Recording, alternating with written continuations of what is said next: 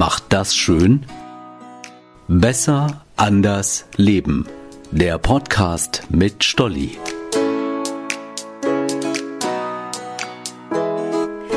Hey, ich bin Stolli. Die Tage fragte mich eine Freundin, na, um was wird's in deiner kommenden Podcast-Folge gehen? Es geht um einen Zwischenfall im Supermarkt.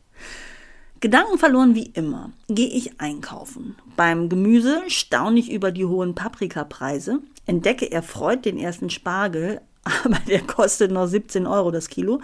Also bis da die Preise purzeln, schmeckt auch noch Blumenkohl hervorragend zu Kartoffeln. Naja, egal. Während ich den Wagen durch den Laden schiebe, brabbelt es in meinem Oberstübchen, denk noch hieran und daran. Eine halbe Stunde später gehe ich zufrieden mit dem Einkauf und mit mir in Richtung Kasse. Hat die Dame vor mir schon alles aufs Band gelegt? Ich schaue an ihrer Jacke vorbei, aufs Band, dann wieder in meinen Wagen.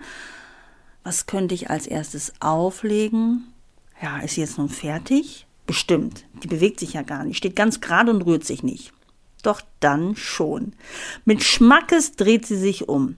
Sie halten sich nicht an den Mindestabstand, sie stehen viel zu dicht. Bäm.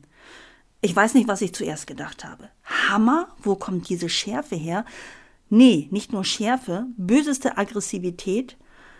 Okay, sie hat ja recht, ich stehe nicht auf der Linie, aber unsere Aerosole hätten sich nie treffen können. Erstens, ich Maske, sie Maske. Zweitens, ich habe nicht geredet, gesungen oder gepfiffen, unter der Maske sogar meinen Mund geschlossen und ihr Rücken mit der dicken Winterjacke war mir zugekehrt. Drittens, seitdem ich mit der FFP2-Maske einkaufe, versuche ich das Atmen so weit es geht zu reduzieren.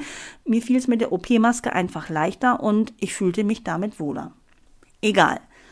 Ich weiß, dank der Dame, dass ich nicht auf der Linie stehe, dass ich gegen eine Regel verstoßen habe. Mir will nur nicht in den Kopf, warum sie mich so angeht. Von jetzt auf gleich geht sie steil. Ihre negative Energie prallt mit voller Wucht gegen mein Gedankenlossein. Während ich so denke und all das fühle, gucke ich nur. Echt, ich gucke sie nur an. Ihr Kopf bewegt sich. Ach ja, ich muss zurück. Keine Ahnung warum, aber meine Füße machen nur 3 Trippelschritte nach hinten. Das sind immer noch keine 1,50 Meter. Ich bin zwar dabei, aber kapiere nicht, was da gerade passiert. Wie in Schockstarre gucke ich sie einfach weiter an und denke, sprich doch nicht so viel, denk mal an die Aerosole. Ich sage aber immer noch nichts.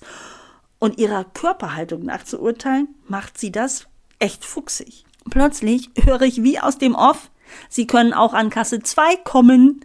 Mein Stichwort. Ich schiebe meinen Wagen zurück und dann an die Kasse 2. Innerlich schüttel ich mich kräftig, dann lächle ich unter der Maske und sage meiner Kassiererin Hallo. Und irgendwie kommen wir in ein nettes, kurzweiliges Gespräch, so wie ich es liebe.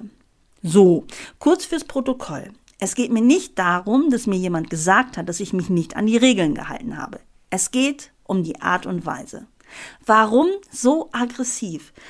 Ist es die Angst vor dem Virus? Ist es die eingeschränkte Freiheit? Hallo, ich bin durch die Regeln auch eingeschränkt. Geburtstage groß feiern? Ist nicht. Ausflüge mit Freunden? Nope. Konzerte? Vergiss es.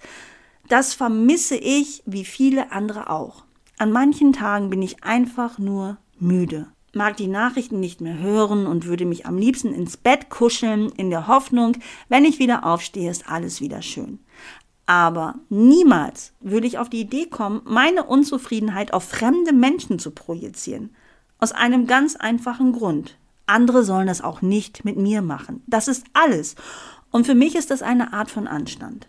Ein Allheilmittel gegen, ich will diesen Scheiß nicht mehr, habe ich nicht. Aber ich glaube, unser Miteinander braucht diese Aggressivität nicht.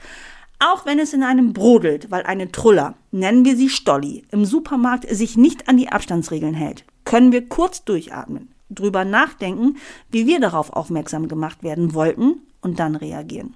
Ohne Groll. Vielleicht ist es nur eine kopflose Käuferin, die nichts Böses im Schilde führt. Außerdem muss jeder auch mal an sich denken. Diese negative Energie tut nicht gut.